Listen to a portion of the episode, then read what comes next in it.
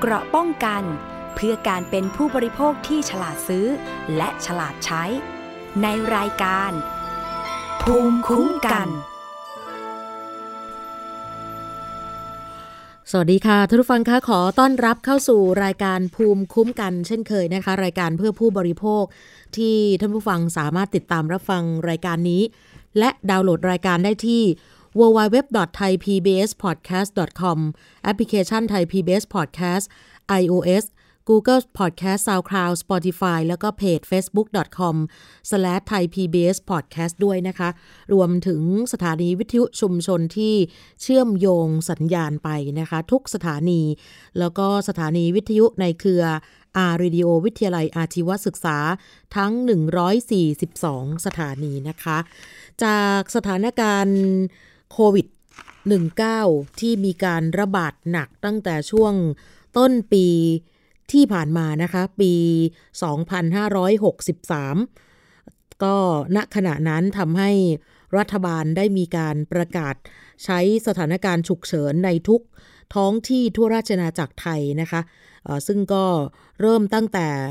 ราวเดือนมีนาคม2563 เป็นต้นมา ก็ส่งผลให้ การเดินทางของประชาชนคนในประเทศนะคะ รวมถึงการเดินทางไปต่างประเทศด้วย ตอนนั้นก็ชะงักงันไปเลยนะคะ ก็ส่งผลให้สายการบินนั้นต้องยกเลิกเที่ยวบินทั้งภายในและระหว่างประเทศนะคะ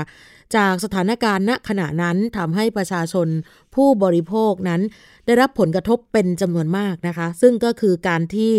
ซื้อตั๋วแล้วไม่ได้บินนะคะ ดิฉันก็เป็นส่วนหนึ่งในนั้นนะคะ รู้สึกว่าจะทิ้งตั๋วไปประมาณ 2 เที่ยวบิน จนถึงขณะนี้ก็ยังไม่มีความคืบหน้าที่จะได้รับการเยียวยา หรือว่าได้เงินคืนหรือว่าการที่จะมีสายการบินมาให้ความสนใจนะคะ ซึ่งก็เงียบไปเหมือนกัน เพราะว่าไม่รู้ว่าจะติดต่อกันยังไงหนึ่งด้วยความที่เราจองเครื่องบินผ่านบริษัทที่เป็นเอเย่นนะคะ ก็อยู่ต่างประเทศด้วยก็เลยไม่ได้รับการเหลียวแลหรือว่าติดต่ออะไรกันไม่ได้นะคะ มีแค่อีเมลมาหนึ่งฉบับ แล้วก็หลังจากนั้นก็เงียบไปนะคะ ล่าสุดนั้นทางศูนย์พิทักษ์สิทธิผู้บริโภค จากมูลนิธิเพื่อผู้บริโภคหรือมพบนะคะ ได้พูดถึงความคืบหน้ากรณีนี้ ตั้งแต่ช่วงต้นปี 2563 จนกระทั่งถึงเดือนสิงหาคม 2563 ทางศูนย์พิทักษ์สิทธิผู้บริโภค จากมูลนิธิเพื่อผู้บริโภคนั้น ได้รับเรื่องร้องเรียนกรณียังไม่รับเงินค่าตั๋วโดยสารคืนจากสายการบินต่างๆ ถึง 5 สายการบิน มีจำนวน 228 ราย อันนี้เฉพาะที่ร้องไปที่มูลนิธินะคะ ซึ่งทางศูนย์พิทักษ์สิทธินั้นก็มีการติดต่อประสานงานกับผู้เกี่ยวข้องตั้งแต่เดือนมีนาคมปีที่แล้ว โดยสายการบินมีการเสนอแนวทางแก้ไขปัญหามา 2 แบบก็คือ 1. คืนเป็นเครดิตให้กับผู้บริโภค เพื่อจะเก็บไว้ใช้บริการในครั้งต่อไป หรือ 2. คืนเป็นค่าตั๋วในกรณีที่ผู้บริโภคต้องการเงินคืน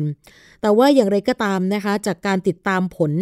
ล่าสุดของปีนี้เลย 1 มีนาคม 2564 ก็ทำให้ทราบว่า ยังมีผู้บริโภคที่ใช้บริการสายการบินเหล่านี้อยู่นะคะรวม 31 รายที่ยังไม่ได้รับเงินคืน คิดเป็นมูลค่าความเสียหายทั้งสิ้น 557,929.27 บาทนะคะทั้งหมดสายการบิน 5 สายการบินก็คือสายการบินไทยแอร์เอเชีย สายการบินไทยไลออนแอร์สายการบินนกแอร์สายการบินไทยเวียตเจ็ทแอร์ joint stock และสายการบินบางกอกแอร์เวย์นะคะ ซึ่งย้อนไปเมื่อกลางปีที่แล้ว 25 พฤษภาคม 2563 ทางศูนย์พิทักษ์สิทธิผู้บริโภคของมูลนิธิเพื่อผู้บริโภคนะคะ ได้ทำหนังสือติดตามการแก้ไขปัญหาการร้องเรียนไปนะคะ ก็ร้องไปที่กระทรวงคมนาคม ไปที่สำนักงงานการบินพลเรือนแห่งประเทศไทย ไปที่คณะกรรมาการคุ้มครองผู้บริโภค สภาผู้แทนราษฎร พบว่ามีเพียงคณะกรรมาการคุ้มครองผู้บริโภคของสภาผู้แทนราษฎรเท่านั้น ที่ได้มีการตั้งวงประชุมเพื่อหารือแนวทางในการแก้ปัญหาเรื่องสายการบิน ซึ่งก็ยังไม่มีความคืบหน้า เช่นเดียวกันนะคะ แล้วก็มีอยู่ท่านหนึ่งนะคะ อันนี้ก็บอกว่าจองตั๋วเครื่องบินของสายการบินไทยแอร์เอเชียกับเพื่อน เมื่อวันที่ 8 มกราคม 2563 ที่จะได้เดินทางไป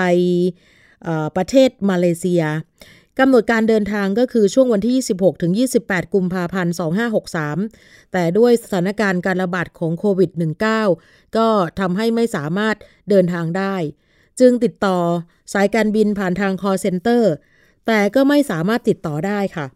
วันที่ 19 กุมภาพันธ์ 2563 จึงเดินทางไปที่เคาน์เตอร์ของสายการบินดังกล่าว เพื่อขอเลื่อนไฟบินไปช่วงปลายปี แต่สายการบินดังกล่าวกลับปฏิเสธ จึงได้ดำเนินการขอเงินคืนค่าตั๋วโดยสาร โดยขอรับคืนเป็นเงินสด แต่ปัจจุบันก็ยังไม่ได้รับเงินคืนแต่อย่างใด นะคะนี่คือผู้เสียหายจากกรณีสายการบินยกเลิกเที่ยวบินนะคะ ในส่วนของกรรมการนโยบายด้านสินค้าและบริการจากสภาองค์กร เพื่อผู้บริโภคนะคะ ดรภัยบูลช่วงทองค่ะบอกว่าในช่วงระยะเวลาหนึ่งปีที่ผ่านมาถือว่านานเกินกว่าที่กฎหมายกำหนดไว้มากแล้ว ดังนั้นในฐานะกรรมการนโยบายของสภาองค์กรผู้บริโภค ก็เลยขอเรียกร้อง ให้หน่วยงานภาครัฐ ก็คือสำนักงงานการบินพลเรือนแห่งประเทศไทย กระทรวงคมนาคม และองค์กรภาคเอกชน ที่กำกับดูแลและตรวจสอบสำหรับเรื่องของการเยียวยานะคะกรณีแบบนี้เนี่ยขอให้มีการได้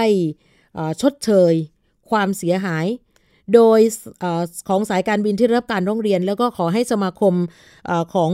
สายการบินในประเทศไทยมีส่วนร่วมในการจัดการปัญหาตรงนี้ด้วย นั่นคือเกี่ยวกับการคืนเงินผู้โดยสารที่ยังไม่ได้รับคืนเงิน เพื่อหาแนวทางในการช่วยเหลือผู้บริโภคต่อไปนะคะอีกท่านหนึ่งเป็นหัวหน้าศูนย์ทนายความเพื่อการคุ้มครองผู้บริโภค จากมูลนิธิเพื่อผู้บริโภคนะคะ คุณเฉลิมพงศ์กลับดีก็บอกว่า จากกรณีการยกเลิกเที่ยวบินตามประกาศกระทรวงคมนาคม เรื่องการคุ้มครองสิทธิของผู้โดยสาร ที่ใช้บริการสายการบินของไทยในเส้นทางการบินประจำภายในประเทศ ปีพุทธศักราช 2553 ได้มีการกำหนดไว้ชัดเจนค่ะ ว่าให้สายการบินนั้น คืนเงินค่าโดยสารและค่าธรรมเนียมอื่นใดที่เรียกเก็บจากผู้บริโภคเต็มจำนวน ถ้าหากเป็นเงินสดก็ต้องคืนภายใน 7 วัน หรือถ้าเป็นบัตรเครดิตก็ต้องคืนภายใน 45 วัน ทีนี้ระยะเวลาที่ผ่านมานั้นเนี่ยหนึ่งปีเต็มแล้ว ยังมีผู้บริโภคจำนวนไม่น้อย ที่ยังไม่ได้รับเงินคืนตรงนี้นะคะ จริงๆแล้วน่าจะมี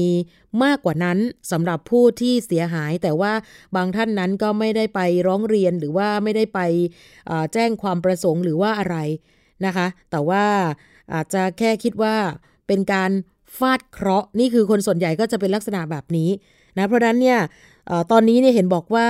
ผ่านมา 1 ปีเต็มแล้วเนี่ยยังมีผู้บริโภคเยอะที่ยังไม่ได้รับเงินคืน ซึ่งถือว่ายาวนานเกินไป แล้วก็ทราบมาว่าที่ผ่านมาทางภาครัฐก็มีการช่วยหาแหล่ง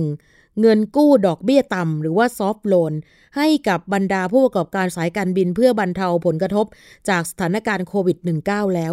เพราะฉะนั้นสายการบินก็ ควรจะคืนเงินให้กับผู้บริโภคโดยเร็ว ถ้าหากว่ายังคงเพิกเฉย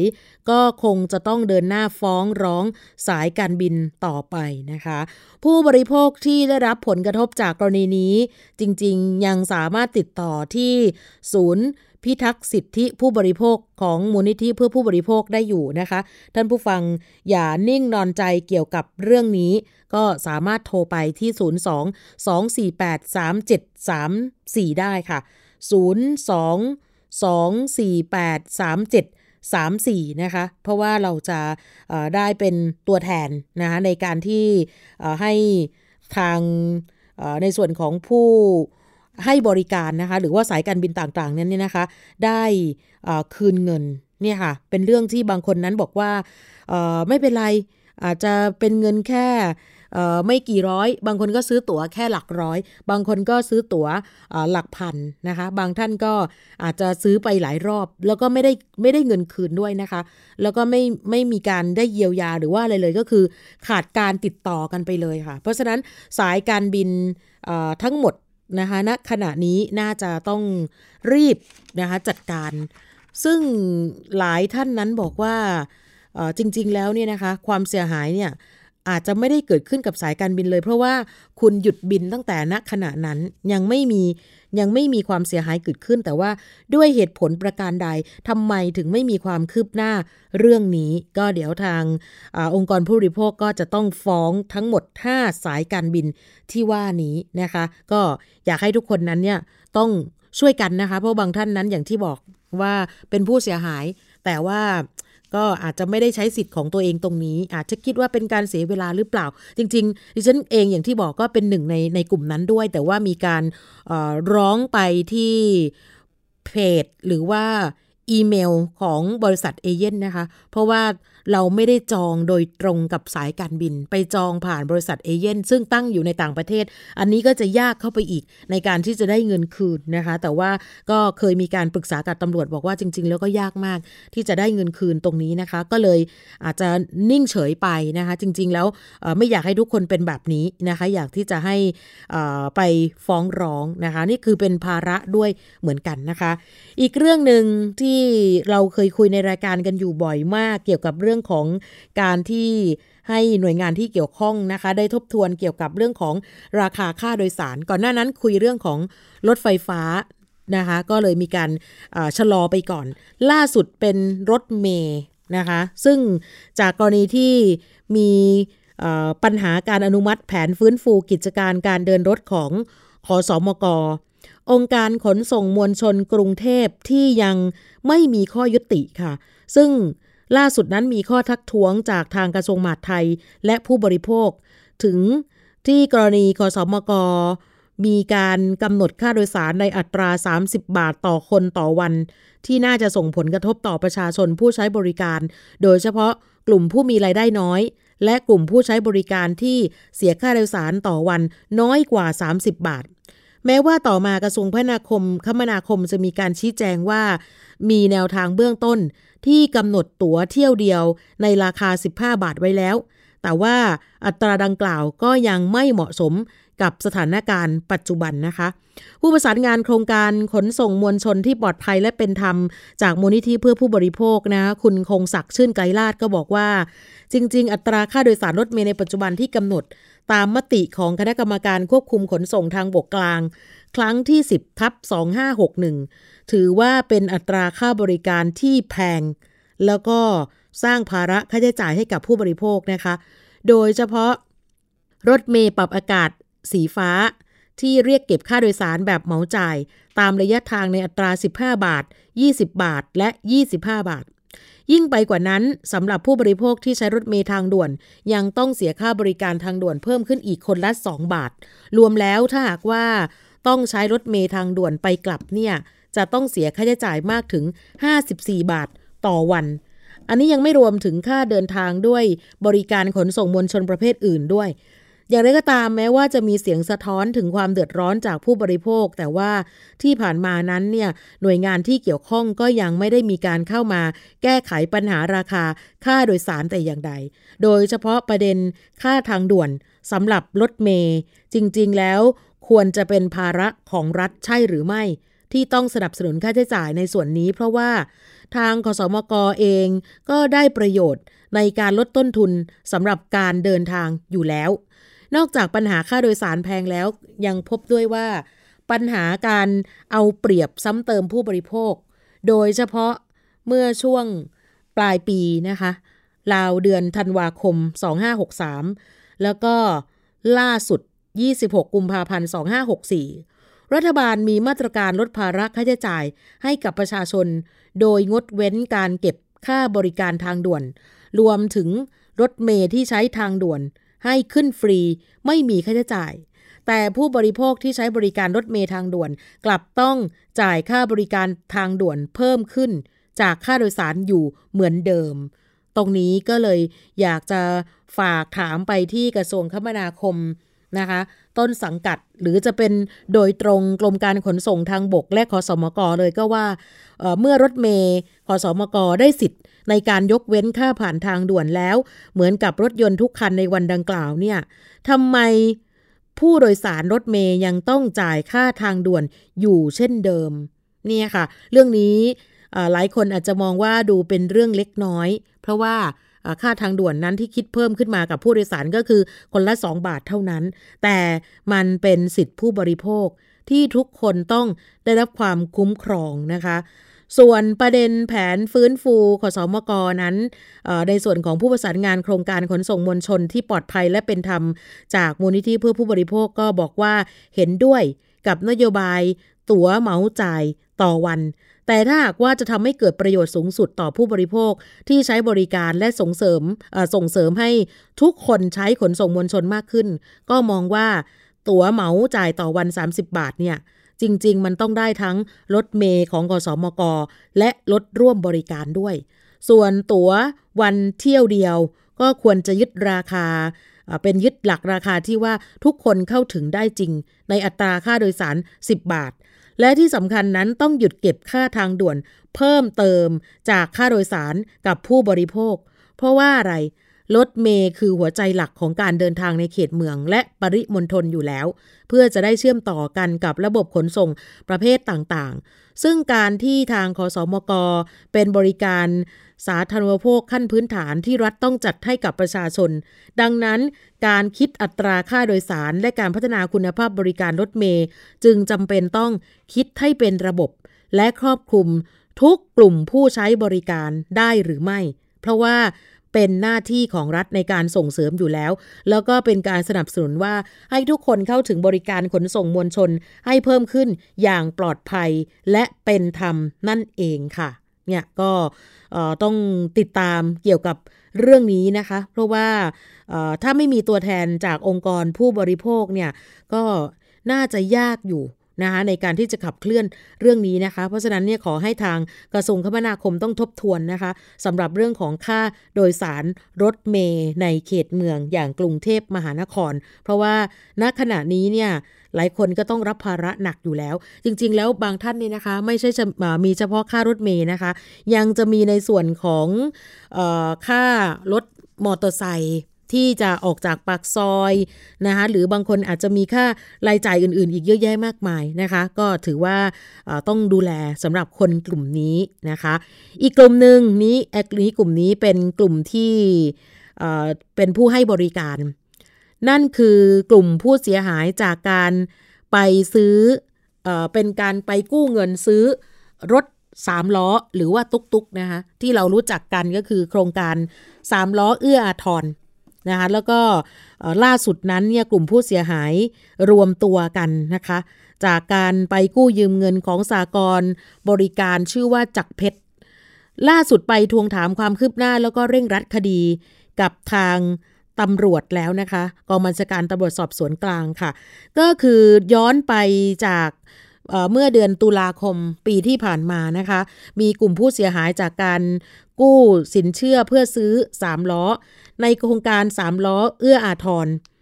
และผู้เสียหายจากการกู้ยืมเงินสากลบริการจักเพชร ได้ไปทวงถามความคืบหน้า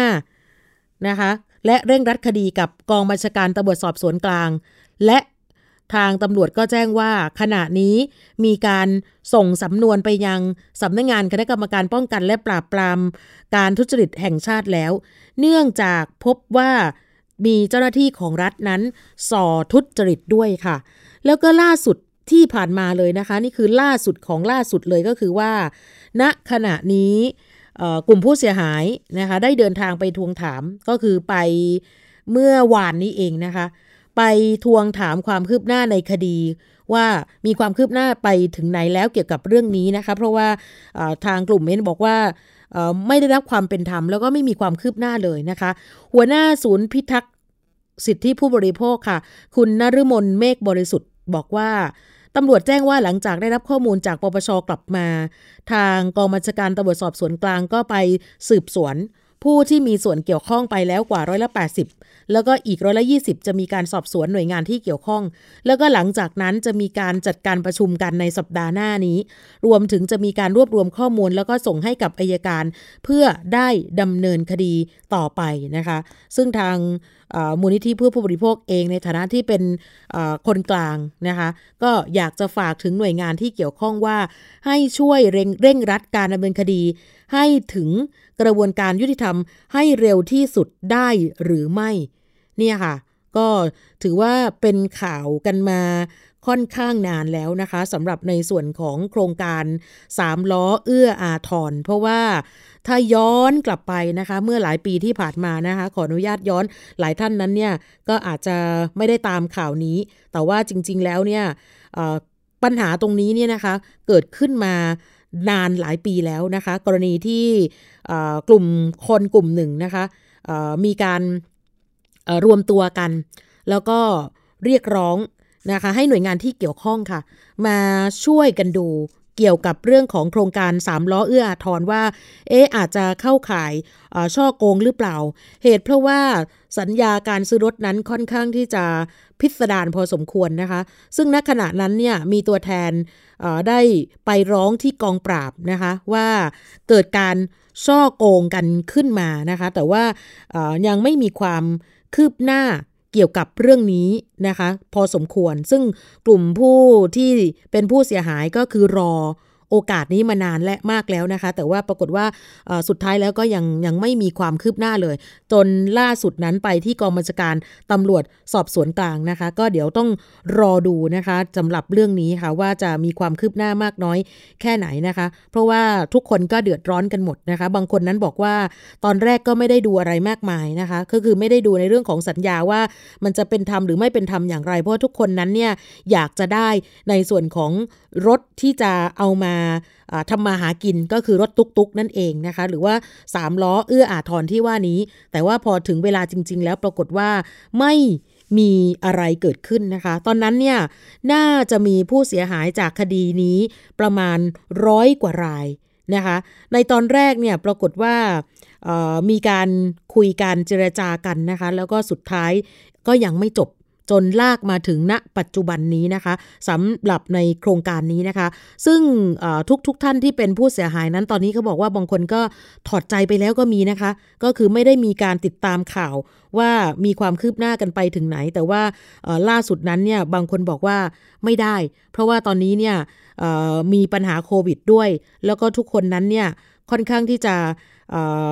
มีความเสี่ยงที่จะถูกยึดรถยึดบ้านนะคะ ก็เลยมาตามเรื่องนี้กันอีกรอบหนึ่งนะคะ ย้อนไปตั้งแต่ปี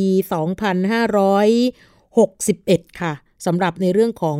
อตุกตุกนะคะ กับสากรจักเพชรที่ว่านี้นะคะ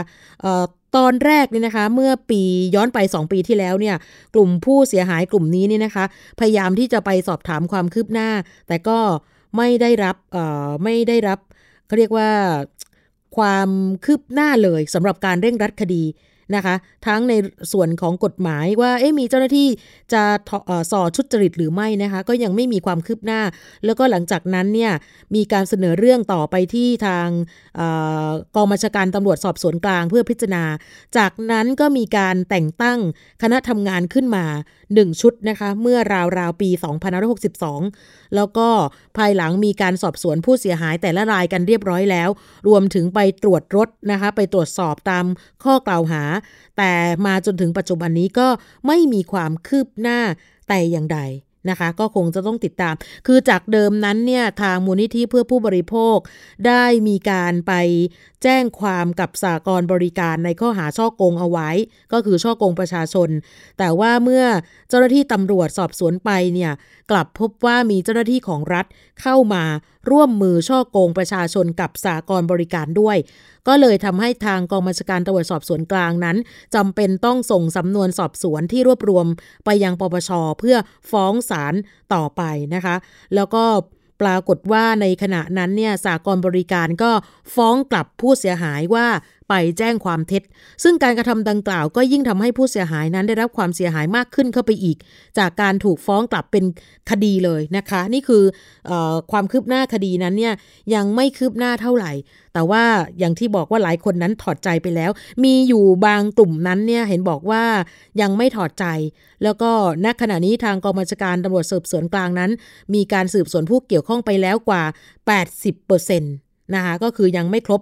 100%ก็คงจะต้องติดตามกันนะคะ ก็ต้องฝากถึงหน่วยงานที่เกี่ยวข้องละคะว่า ต้องช่วยกันเร่งรัดในคดีนี้ ให้ถึงกระบวนการยุติธรรมให้เร็วที่สุดนะคะ ตอนแรกเนี่ยเขาบอกว่าใกล้จบ นะซึ่งก็มีธนาคารมารับปากว่า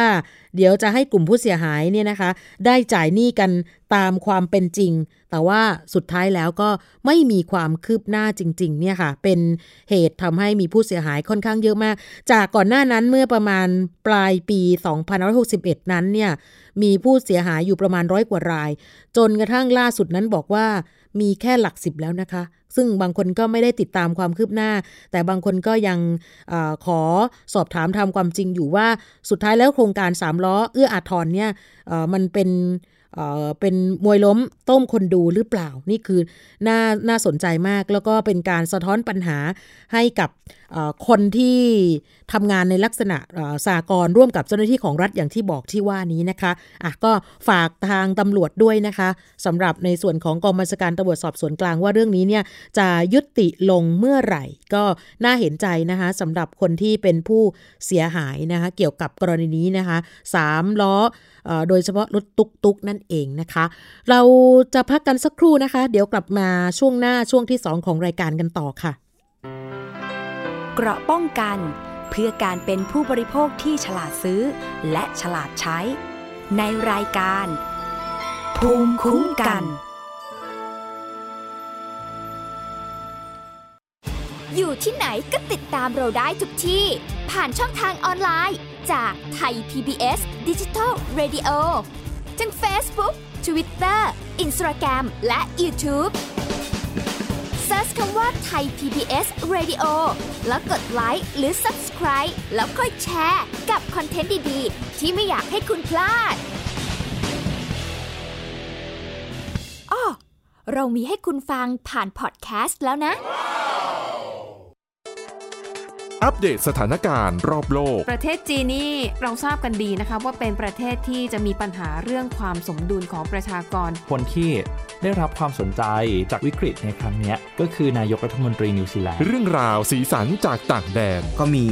ช่อง YouTube เป็นของตัวเองใช้ชื่อว่าครัวคุณยาย รายชื่อของคุณหมอพยาบาล แล้วก็นักวิทยาศาสตร์จำนวนไม่น้อยอยู่ในรายชื่อผู้ทรงอิทธิพลนะ รัฐบาลของไต้หวันเนี่ยกำลังพิจารณา เพื่อเปิดการท่องเที่ยวครั้งใหม่ หน้าต่างโลก โดยทีมข่าวต่างประเทศไทย PBS ทุกวันจันทร์ถึงศุกร์ 12นาฬิกา ทางไทย PBS Radio มากกว่าด้วยเวลาข่าวที่มากขึ้น จะพัดพาเอาฝุ่นออกไปได้ครับ มากกว่า ให้คุณทันในทุกสถานการณ์ ตามที่กฎหมายดังกล่าวกำหนดเอาไว้ มากกว่ากับเนื้อหาเที่ยงตรงรอบด้านนำมาใช้ในคดีเมาแล้วขับ มากกว่าในทุกทางออกของสังคม ป้องกันไม่ให้ปัญหาเกิดขึ้น มากกว่ากับข่าวรอบวันในทุกมิติ เครนก่อสร้างเกิดอุบัติเหตุขึ้น มากกว่าด้วยการวิเคราะห์ที่ตรงจุด ความพยายามของภาครัฐที่จะแก้ปัญหา และมากกว่ากับทีมข่าวมืออาชีพ ข่าวไทย PBS ให้คุณได้มากกว่ามา กันแล้ว เปิดโลกจินตนาการกับไทย PBS Podcast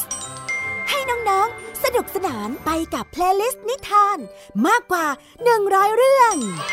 แม่เล่านะแม่เล่าจากคิสอาว นิทานสุภาษิตและสื่อเสียงนิทาน ฟังได้ที่ www.thaipbspodcast.com และแอปพลิเคชัน Thai PBS Podcast ตั้งแต่วันนี้เป็นต้นไป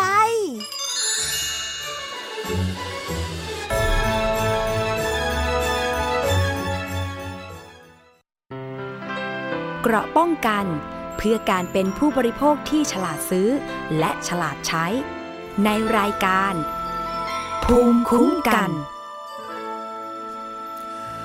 กลับมาช่วงที่ 2 ของรายการภูมิคุ้มกันนะคะ ไปดูกรณีที่ตำรวจกองปราบปราม ได้มีการไปจับกลุ่มนะคะ ตุ๊กกี้ 400 ล้าน เขาเรียกว่าเป็นแม่แชร์บ้านออมเงิน ซึ่งมีการหลอกเหยื่อลงทุนธุรกิจเสียหายเนี่ยนะคะสองล้านบาทค่ะสำหรับกรณีนี้นะคะทางตำรวจกองปราบ พร้อมกับเจ้าหน้าที่ตำรวจชุดปฏิบัติการ ไปร่วมกันจับกลุ่มนางสาวสุริรัตน์หรือว่าตุ๊กกี้ อายุ 39 ปี เป็นชาวจังหวัดเพชรบุรี คนนี้เป็นผู้ต้องหาตามหมายจับของศาลจังหวัดนครราชสีมา เป็นศาลแขวงนครราชสีมานะคะ ที่ 54ทับ2564 ลงวันที่ 23 กุมภาพันธ์2564 นะคะ ซึ่งต้องหาว่ากระทำความผิดฐานช่อโกง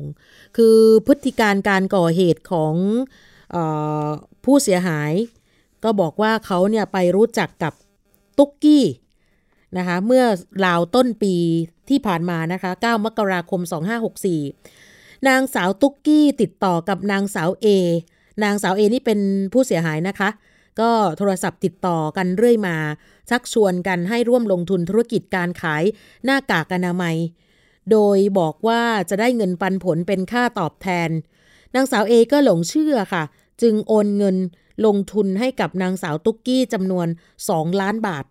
แต่เมื่อครบกำหนด นางสาวตุ๊กกี้ไม่ได้จ่ายเงินปันผลตามกำหนด ก็มีการผัดผ่อนกับผู้เสียหายมาตลอด ผู้เสียหายจึงเชื่อว่าถูกหลอกแน่นอน จึงไปแจ้งความดำเนินคดี จนกระทั่งพนักงานสอบสวน ได้ขอหมายจับผู้ต้องหาตามหมายจับดังกล่าวนะคะ ทีนี้จากการที่ทางกองปราบไปตรวจสอบประวัติของนางสาวตุ๊กกี้คนนี้ทราบว่า ย้อนไปเมื่อปี 2562 นางสาวตุ๊กกี้ถูก ตำรวจบกปอส จับกลุ่มในข้อหาช่อโกง ช่อโกงประชาชนนำเข้าซึ่งข้อมูลอันเป็นเท็จ สู่ระบบคอมพิวเตอร์ รวมมูลค่าความเสียหายครั้งนั้นประมาณ 400 ล้านบาท โดยผู้ต้องหาเนี่ยจะมีการชักชวนกลุ่มผู้เสียหาย ซึ่งส่วนใหญ่เป็นกลุ่มแม่ค้า ขายสินค้าออนไลน์ ผ่านทางแอป ก็คือ Facebook ให้ร่วมลงทุนเป็นตัวแทนขายสินค้า แล้วก็มีการสั่งซื้อสินค้าหรือว่าสต็อกสินค้า ตัวใหม่จำนวนหลายรายการ อย่างเช่น สบู่ ครีม เซรั่มนะคะ ซึ่งสมาชิกที่ลงทุนนั้นเนี่ยวิธีการก็คือว่าไม่ต้องนำสินค้าไปขายเอง จะมีทีมงานของตุ๊กกี้เป็นผู้นำสินค้าไปขายให้ โดยอ้างว่าทีมงานดังกล่าวไม่มีทุนจึงต้องการเงินทุนเพื่อใช้ในการสต็อกสินค้า ซึ่งถ้าหากว่าสมาชิกสั่งซื้อสินค้าในจำนวนมาก ก็จะทำให้สามารถซื้อสินค้าในราคา ต้นทุนที่ต่ำก็จะส่งผลให้กำไรสูงขึ้น โดยผู้ต้องหานั้นจะมีพฤติการแบบแอบอ้างชื่อศิลปินดาราชื่อดัง เป็นพรีเซนเตอร์สินค้าที่มาโฆษณาให้ แต่เมื่อครบกำหนดส่งมอบสินค้ากันแล้ว ผู้ต้องหากลับไม่มีสินค้าที่ออกมาขายตามที่ตกลง โดยอ้างว่าเกิดความล่าช้าทางออยมีความเข้มงวดมากเกินไป ต้องรอสินค้าได้รับอนุญาตจากออยก่อน ซึ่งผู้ต้องหาก็มีการผัดผ่อนแบบนี้เรื่อยมา จึงเป็นเหตุให้กลุ่มผู้เสียหายกลุ่มนี้เข้าแจ้งความดำเนินคดีนะคะ ปัจจุบันนี้มีการตรวจสอบพบว่าผู้ต้องหานั้นเปิด Facebook ใช้ชื่อว่า ตุ๊กกี้ขายครีม เปิดลงทุนบ้านออมเงินนะคะ Double K ซึ่งมีการโฆษณาชวนเชื่อ สำหรับใครก็ตามที่ไปลงทุนบอกว่าจะรับประกันเงินต้นร้อยเปอร์เซ็นเงินทุนหมุนเวียนผ่อน iPhone ผ่อนทอง บริการทุกระดับประทับใจนะคะ ซึ่งทางกองบังคับการกองปราบปรามนั้นก็เห็นว่าผู้ต้องหาคนนี้มีพฤติกรรมการกระทำในลักษณะเช่นเดิม ไม่เคยที่จะมีความสำนึกผิดแต่อย่างใด สร้างความเดือดร้อนให้กับประชาชน และเพื่อป้องกันความเดือดร้อนที่จะเกิดขึ้นตามมาภายหลัง และเพื่อป้องกันการปราบปรามการกระทำผิดในรูปแบบเช่นนี้อีกนะคะ ทางกองบังคับการปราบปรามจึงดำเนินการเร่งรัดจับกลุ่มผู้กระทำความผิดมาดำเนินคดีนะคะ จากการสืบสวนของเจ้าหน้าที่ทราบว่าเธอไปหลบซ่อนอยู่ภายในบ้านพัก แถวถนนประเสริฐมนูกิจ นะคะ แขวงนวมินเขตบึงกลุ่ม ซึ่งล่าสุดนั้นตำรวจก็ไปขออนุญาตศาลแขวงพระนครเหนือเข้าตรวจค้นบ้านพัก จากการตรวจค้นสามารถจับกลุ่มตัวนางสาวตุ๊กกี้ หรือนางสาวสิริรัตน์ได้ที่บ้านพักเรียบร้อย หลังจากนั้นเจ้าหน้าที่ตำรวจก็เลยมีการได้นำตัว ไปส่งพนักงานสอบสวนสพเมืองนครราชสีมาดำเนินคดีต่อไปนะคะ ซึ่งจากการสอบถามเจ้าตัวนางสาวตุ๊กกี้เองให้การภาคเศษว่า เธอไม่ได้ช่อโกงใคร แต่รับว่านำเงินของผู้เสียหายมาจริง โดยอ้างว่าเป็นลักษณะการลงทุนทำธุรกิจร่วมกัน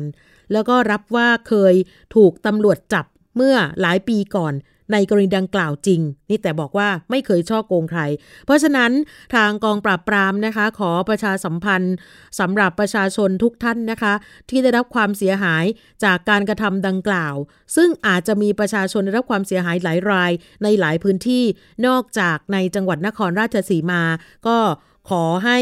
ทราบถึงพฤติกรรมการกระทำลักษณะแบบนี้ ถ้าท่านได้รับความเสียหายจากกรณีลักษณะเดียวกัน ก็สามารถไปแจ้งความดำเนินคดีตามกฎหมายในพื้นที่ เกิดเหตุได้นะคะ ก็อย่านิ่งนอนใจเกี่ยวกับเรื่องนี้ เพราะว่าความเสียหายนั้นเนี่ยมีมูลค่ามหาศาลมาก แล้วก็หลายคนนั้นเนี่ยอาจจะสูญเสียเงินไปเนี่ยค่ะอย่างคนนี้นี่คือระดับ 2 ล้านเลยนะคะ ก็โอนเงินกันในการทำธุรกิจขายหน้ากากอนามัย แล้วก็สินค้าไม่ได้มีอยู่จริงนะคะ ก็ต้องฝากทุกคนต้องระมัดระวังเรื่องของการลงทุนด้วยนะคะ ช่วงนี้ช่วงคิดก่อนเชื่อนะคะ เราจะไปฟังอาจารย์ ดรแก้วกังสดานอัมภัยนักพิษวิทยา จะคุยกับคุณชนาทิพย์ไพรพงศ์นะคะ ไปติดตามกันค่ะ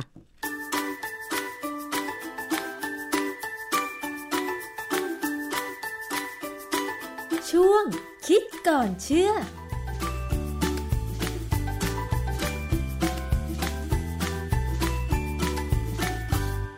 พบกันในช่วงคิดก่อนเชื่อกับดรแก้วกังสดานนภัยนักพิษวิทยากับดิฉันชนาทิพไพรพงศ์นะคะ คุณผู้ฟังเวลาไปซื้อสินค้า เวลาอ่านฉลากสินค้าเนี่ยนะคะ กับการวัดปริมาณของสินค้าเนี่ยงงบ้างหรือเปล่า ถ้าเป็นหน่วยวัดอย่างขีดหรือกิโลกรัม อันนี้ก็ไม่งงใช่ไหมคะ เพราะว่าเราใช้กันอยู่เป็นประจำ แต่ถ้าเมื่อใดก็ตาม ที่หน่วยวัดเป็นมิลลิกรัม เป็นกรัม หรือหน่วยวัดที่เล็กกว่านี้ การเทียบอัตราส่วนต่างๆ ก็อาจจะทำให้เรางงได้ว่า เอ๊ะแท้ที่จริงแล้วเนี่ยมันมีปริมาณมากหรือน้อยกันแน่ วันนี้เราจะมาพูดถึงเรื่องของการวัดปริมาณค่ะ โดยเฉพาะคำว่ามิลลิกรัม 1แสนมิลลิกรัมนั้นมากจริงหรือไม่ลองไปฟังนะคะ อาจารย์แก้วคะเรื่องของการวัดปริมาณโดยเฉพาะในหน่วยมิลลิกรัมเนี่ยค่ะมันทำให้เรางงมากเรื่องนี้ค่ะ มีหลักวัดยังไงคะอาจารย์ คือความจริงตัวเลขแสนมิลลิกรัมเนี่ยนะมันเป็นตัวเลขที่ไม่ได้ดูมากเลยสำหรับคนที่เป็นนักวิทยาศาสตร์ ที่ค่อนข้างจะคล่องกับวิชาคณิตศาสตร์ ที่เกี่ยวกับบัญญัติไตรยาง วันนี้เราจะคุยเรื่องคณิตศาสตร์กันนิดหน่อย ค่ะ สมัยผมจำได้สมัยอยู่ป .3 เนี่ย เราเริ่มเรียนบัญญัติยาง ซึ่งเป็นส่วนหนึ่งของคณิตศาสตร์ที่ผมเรียนมาตั้งเยอะแต่ผมได้ใช้ประโยชน์จริงๆ ก็ไอ้ส่วนนี้แหละนะฮะว่าเวลาเราจะเทียบกันว่าจริงๆอะว่าอะไรต่ออะไรมากหรือน้อยกว่ากันเนี่ยพอเราทำบัญญัติยางแล้วเนี่ย เราจะเห็นว่ามันต่างกันหรือไม่ต่างกัน เช่นตอนนี้เขามีสินค้าตัวหนึ่งที่เขาขายอย่างเช่นคอลลาเจนเนี่ยเขาขายบอกกระป๋องหนึ่งเนี่ยมีแสนมิลลิกรัมไอ้แสนมิลลิกรัมนี่ พอคำนวณจริง ๆ แล้วมันกลายเป็นหนึ่งร้อยกรัมค่ะแสนมิลลิกรัมเท่ากับร้อยกรัมหนึ่งร้อยกรัม ถ้าไปเทียบกับตาช่างกิโลตามตลาดสดมันคือหนึ่งขีดค่ะ เพราะฉะนั้นใครก็ตามที่ไปซื้อหมูหนึ่งขีด นั่นแหละเท่ากับแสนมิลลิกรัมค่ะ เพราะฉะนั้นไอ้ตัวเลขถามว่าหมูหนึ่งขีดนี่มันเยอะไหมตอนนี้มันก็เหมือนกับน้อยเดียวนะทีนี้ผมจะพยายามเทียบให้เห็นทั้งลักษณะของน้ำหนักกับลักษณะของคุณค่าทางโภชนาการนะต้องเริ่มต้นก็มองว่าจะเทียบกับอะไรดี ก็มองไปอ๋อเจอบทความหนึ่งของเว็บไซต์ของเทคโนโลยีชาวบ้านนะฮะเขามีบทความเรื่องชัยนาทสามถั่วเขียวพันธุ์ใหม่ เมล็ดใหญ่ให้ผลผลิตสูง เหมาะแปรรูปเป็นวุ้นเส้น เขาบอกว่าถั่วเขียวพันธุ์ใหม่เนี่ยชัยนาทสามเนี่ยมีลักษณะเด่นคือ ผลผลิตสูงเฉลี่ย 232 กิโลกรัมต่อไร่ ขนาดเมล็ดใหญ่ ให้น้ำหนักหนึ่งพันเมล็ดเนี่ยนะหนักเท่ากับเจ็ดสิบสองจุดสองกรัม ดังนั้น ถั่วเขียวชัยนาทสามเนี่ยหนึ่งเมล็ดหนึ่งเมล็ดนะหนักเจ็ดสิบสองจุดสองมิลลิกรัม จริง ๆ แล้วเนี่ยถั่วเขียวทั่วไปมันหนักประมาณห้าสิบถึงหกสิบมิลลิกรัมเองนะฮะไอตัวที่ใหญ่มาก ถ้าเราไปเห็นเนี่ยคงมันก็คงเห็นเป็นเมล็ดที่ใหญ่เป็นพิเศษนะเกือบเท่าถั่วแดงอะมั้งอืผมมว่านะค่ะตอนนี้กลับมาที่ผลิตภัณฑ์เสริมอาหารเจ้าคอลลาเจนแสนมิลลิกรัมเนี่ยคือหนึ่งร้อยกรัม ดังนั้นเนี่ยถ้าเรามองให้เป็นถั่วเขียวนะมันคือหนึ่งกระป๋องมีถั่วเขียวหนึ่งพันสามร้อยแปดสิบห้าเมล็ด นึกออกไหมว่ามันเป็นอย่างนั้นนะฮะค่ะนี่ผมก็ไปดูราคาของไอ้เจ้าคอลลาเจนแสนมิลลิกรัมเนี่ยยี่ห้อหนึ่ง เหมือนกันเลยกระป๋องกระแป้งเนี่ยเหมือนกันเลยสามจากสี่แพลตฟอร์มเออเขาขายราคาแพลตฟอร์มหนึ่งขายห้าร้อยแปดสิบแปดบาท ต่อกระป๋อง ร้านที่สองขายพันสองร้อยเก้าบาท ร้านที่สามขายห้าร้อยห้าสิบบาท ร้านที่สี่ขายพันเจ็ดร้อยเก้าสิบเก้าบาท กระป๋องเดียวกันน้ำหนักเท่ากัน น่าตลกมากเลยที่มันขายราคาต่างกันมาก ยี่ห้อเดียวกันด้วยใช่ไหมอาจารย์ทำไมราคามันถึงต่าง ยี่ห้อเดียวกันเลยรูปเหมือนกันได้เลย ผมเข้าใจว่าอาจจะเป็นเจ้าของเดียวกัน ตั้งราคาให้มันดูต่างอือฮึเพื่อจะดันให้ไปซื้อในแพลตฟอร์มหนึ่งแพลตฟอร์มอื่นเนี่ยแค่โฆษณาเฉยๆว่าโอ้ยมันแพงร้านนี้ขายถูกลดราคา อันนี้อาจจะเป็นกลยุทธ์นะ แต่ว่าเอาละเราคิดตามเขาแล้วกัน ผลิตภัณฑ์หนักเท่ากัน ถ้าเอาคอลลาเจนหนักเท่ากับหนึ่งเมล็ดถั่วเขียวเนี่ยนะราคาถูกสุดคือ 0.4 บาทหรือ 40 สตางค์ค่ะ แต่ว่าถ้าเป็นกระป๋องที่แพงๆเนี่ย ราคาถูกสุดก็คือเท่ากับเมล็ดถั่วเขียวเนี่ยคือ 1.3 บาท แพงมากพอสมควรนะ ก็เทียบจากราคากระป๋อง ราคาของคอลลาเจนแสนมิลลิกรัมที่เขาขายถูกสุดเนี่ยก็คือ 550 บาท ใช่ไหมคะ เทียบกับเป็นเมล็ดถั่วเขียวก็คือได้ 1,385 เมล็ด ถูกไหมฮะอาจารย์ แต่ว่าแพงสุดที่เขาขายเนี่ยอยู่ที่ 1,799 เฉลี่ยก็คือตกเม็ดละ 1.3 บาท 1 บาทกว่าๆใช่ไหมฮะอาจารย์นั่นหมายถึงหมายถึงคอลลาเจนนะค่ะคอลลาเจนเนี่ยถ้าเท่าน้ำหนักเท่ากับเมล็ดถั่วเขียวเนี่ยมันแพงสุดหนึ่งจุดสามบาท ก็ไปดูราคาเมล็ดถั่วเขียวซิว่าเท่าไหร่ ปรากฏว่าเข้าไปในเว็บไซต์ของกรมส่งเสริมการเกษตรเนี่ย มันมีข้อมูลย้อนหลังไป30ปีเนี่ยนะ ก็พบว่ากิโลหนึ่งเนี่ยไม่เกิน50บาท เพราะฉะนั้นเนี่ยถ้าเราคิดเป็นถั่วเขียวใช้ธาตุสามเนี่ยหนึ่งกิโลกรัมหนึ่งหมื่นสามพันแปดร้อยห้าสิบเม็ดเนี่ยนะถั่วเขียวหนึ่งเมล็ดควรจะมีราคาเท่ากับ0.36สตางค์ค่ะประมาณนั้นคือถูกมากนะฮะ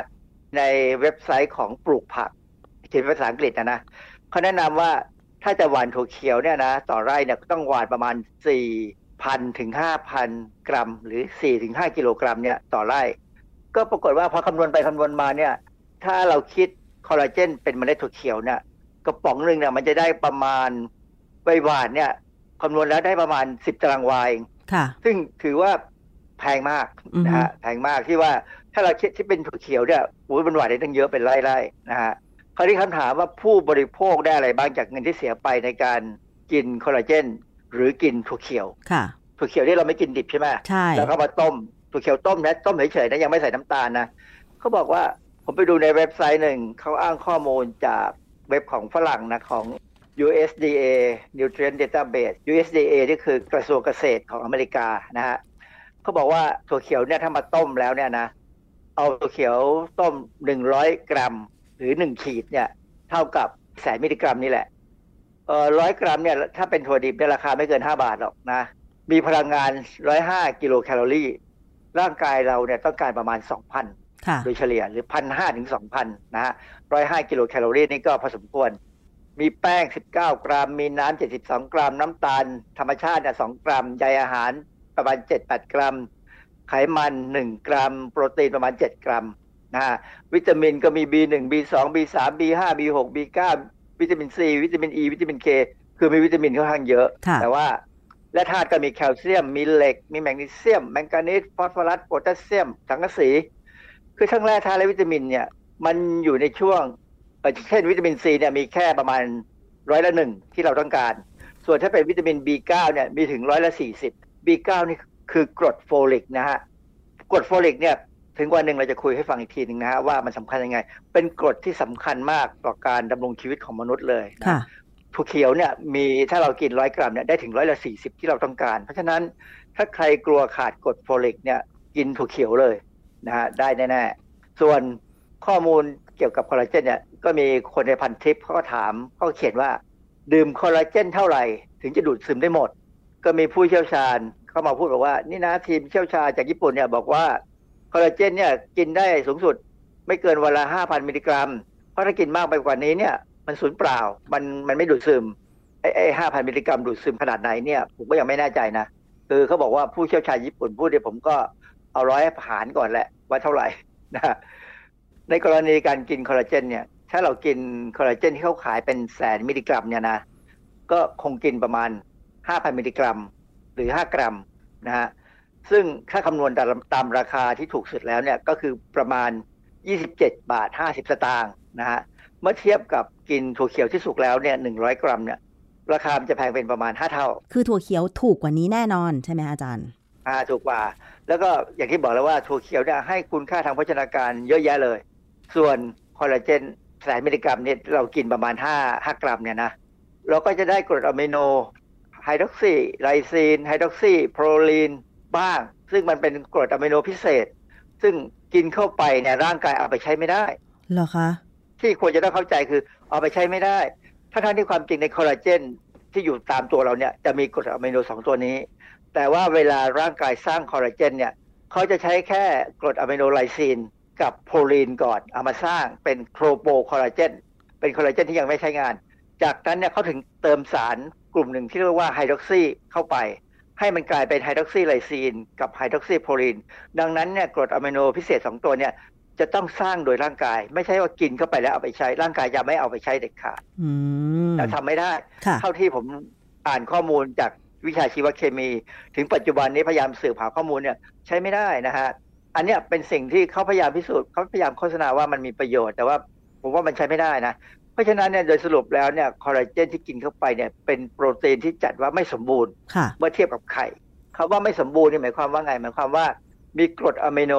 บางตัวเนี่ยต่ำกว่าที่ร่างกายต้องการเยอะมาก เรากินให้เยอะยังไงก็ไม่ได้ครบนะฮะมันไม่เหมือนไข่ไข่หรือเนื้อสัตว์เนี่ย ส่วนใหญ่เราจะได้กรดอะมิโนครบที่ร่างกายจะเอาไปสร้างเป็นโปรตีนที่ร่างกายต้องการ ส่วนคอลลาเจนเนี่ยเท่าที่รู้มีความรู้ทางวิทยาศาสตร์เนี่ยกินเข้าไปก็อร่อยนะถ้าเป็นคอลลาเจนจากหนังหมูจากลูกชิ้นเอ็นเนี่ยอร่อยแต่ถ้าเป็นคอลลาเจนที่เขาสกัดออกมาแล้ว มันละลายน้ำมันก็ไม่มีรสชาติอะไร ถามว่ามันดูดซึมไหมอันนี้ยังเป็นคำถามนะถ้าคอลลาเจนทั่วไปเนี่ยผมว่าไม่ดูดซึมเพราะร่างกายจะย่อยมันอยู่แล้ว แต่ว่า ก็ยังมีข้อมูลอีกว่าที่เขาโฆษณาว่าคอลลาเจนบางแบบบางรูปแบบเนี่ยสามารถซึมเข้าไปได้ เป็นคล้าย ๆ เป็นเปปไทด์ของคอลลาเจนเนี่ยนะซึ่งก็มีงานวิจัย ผมเคยพบงานวิจัยที่เขาบอกว่ามันไปกระตุ้นการสร้างคอลลาเจนของบางส่วนของข้อต่อที่มีการบาดเจ็บคอลลาเจนเสียหายเอ็นเสียหาย คือเอ็นนี่แหละคือคอลลาเจนนะเอ็นเอ็นตามกล้ามเนื้อเราเนี่ยเป็นคอลลาเจนค่ะที่ข้อเข่าเนี่ยมันมีโอกาสเสียหายง่าย เพราะว่าเราต้องใช้เข่าใช่ไหมใช่ เพราะฉะนั้นไอ้คอลลาเจนบางแบบเนี่ยมันเข้าไปกระตุ้นการสร้างเอ็นใหม่ มันกระตุ้นนะค่ะมันไม่ได้เข้าไปแทนที่นะ เข้าไปกระตุ้น แล้วเขาบอกว่ากรณีอย่างเงี้ยจะเกิดขึ้นได้ในเด็กหนุ่มสาวอือฮึเพราะฉะนั้นคนที่แก่แล้วเนี่ยโอกาสเกิดลำบากมากค่ะ เพราะว่ามันแก่แล้ว ดังนั้นต้องถนอมค่ะ เด็กหนุ่มสาวที่ว่านี่คือ อายุเท่าไหร่อาจารย์ เช่น ไม่เกิน 18 ปีหรือ 20 ปีอะไรแบบนี้หรือเปล่า เขาศึกษาในนักศึกษามหาวิทยาลัย ปีหนึ่งปีสองอะไรเงี้ยซึ่งเล่นกีฬา มันก็ประมาณสิบแปดสิบเก้าปีนะ เพราะฉะนั้นคนที่ไปซื้อมากินเนี่ยนะก็ถ้ามันหายก็บุญนะสมมติเป็นคนสูงอายุแล้วเนี่ยแล้วเจ็บข้อเข่าเนี่ยแหละแล้วกินไอ้คอลลาเจนที่เขาพิสูจน์ที่เขาบอกว่าเป็นคอลลาเจนที่ดูดซึมได้ แล้วก็ช่วยรักษาข้อเข่าได้เนี่ยนะถ้าหายได้ก็เป็นบุญนะแต่สำหรับผมผมคิดว่าสำหรับผมเนี่ยไม่ซื้อมากินนะเพราะผมรู้ว่าตามหลักการแล้วเนี่ย เมื่อมันเกิดความเจ็บปวดเราต้องถนอมมันให้มัน เจ็บน้อยที่สุดเวลาจะใช้ข้อเข่า ถ้าเล่นกีฬาเนี่ยต้องใช้สปอร์เตอร์นะเพื่อป้องกันหรือเพื่อหรือเพื่อพยุงมัน เราไม่มีทางที่จะไปช่วยมันแล้ว มันมันหมดสภาพแล้วต้องรอเกิดใหม่ สรุปแล้วการเทียบอัตราส่วน ระหว่างสิ่งที่เป็นอาหาร และก็ผลิตภัณฑ์เสริมอาหาร ตรงนี้ค่ะผู้บริโภคได้ประโยชน์ยังไงคะอาจารย์ ได้ประโยชน์ว่าต้อง ระลึกชาติกลับไปถึงสมัยเรียนป .3 เรียนบัญญัติยาง แล้วคำนวณให้ดี เพราะว่ามันตัวเลขมันไม่ได้เยอะเลย แสนมิลลิกรัมคือร้อยกรัมหรือหนึ่งขีด นึกถึงหมูหนึ่งขีดดีว่ามันเท่าไหร่ ก็ประมาณนั้นแหละค่ะเพียงแต่ว่าหมูหนึ่งขีดอะ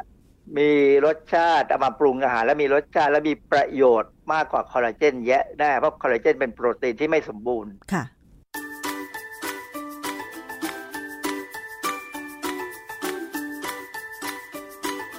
ช่วง คิดก่อนเชื่อ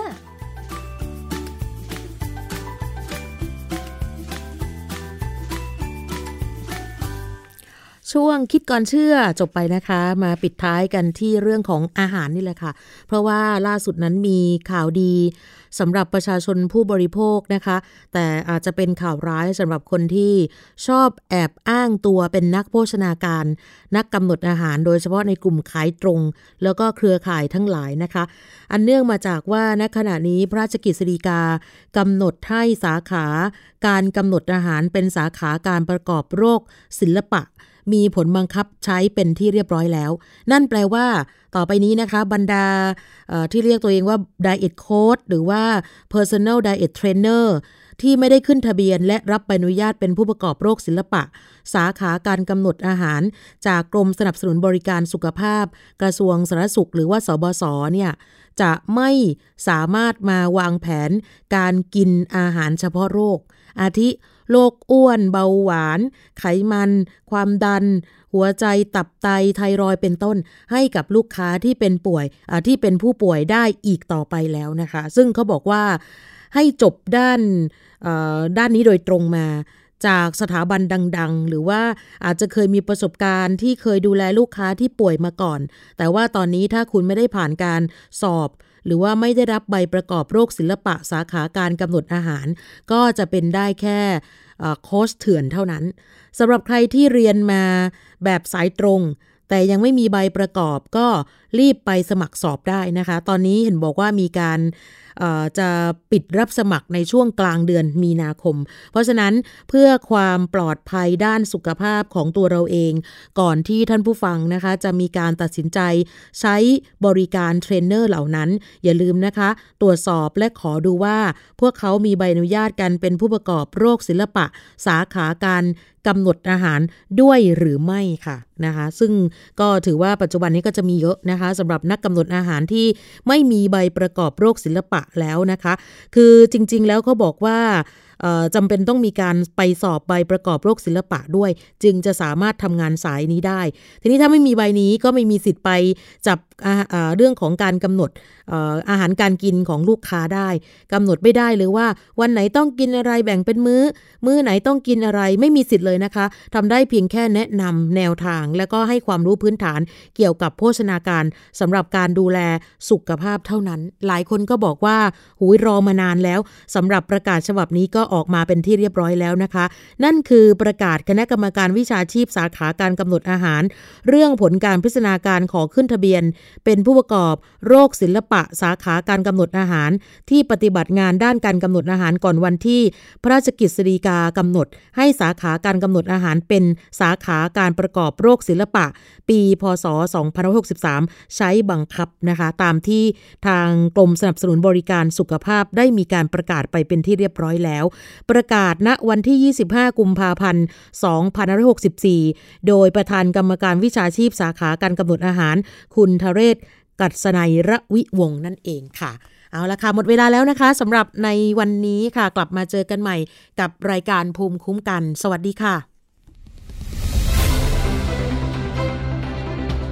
ติดตามรายการได้ที่ www.thaipbspodcast.com แอปพลิเคชัน Thai PBS Podcast หรือฟังผ่านแอปพลิเคชัน Podcast ของ iOS Google Podcast Android Podbean SoundCloud และ Spotify ติดตามความเคลื่อนไหวของรายการและแสดงความคิดเห็น โดยกดถูกใจที่ facebook.com/thaipbspodcast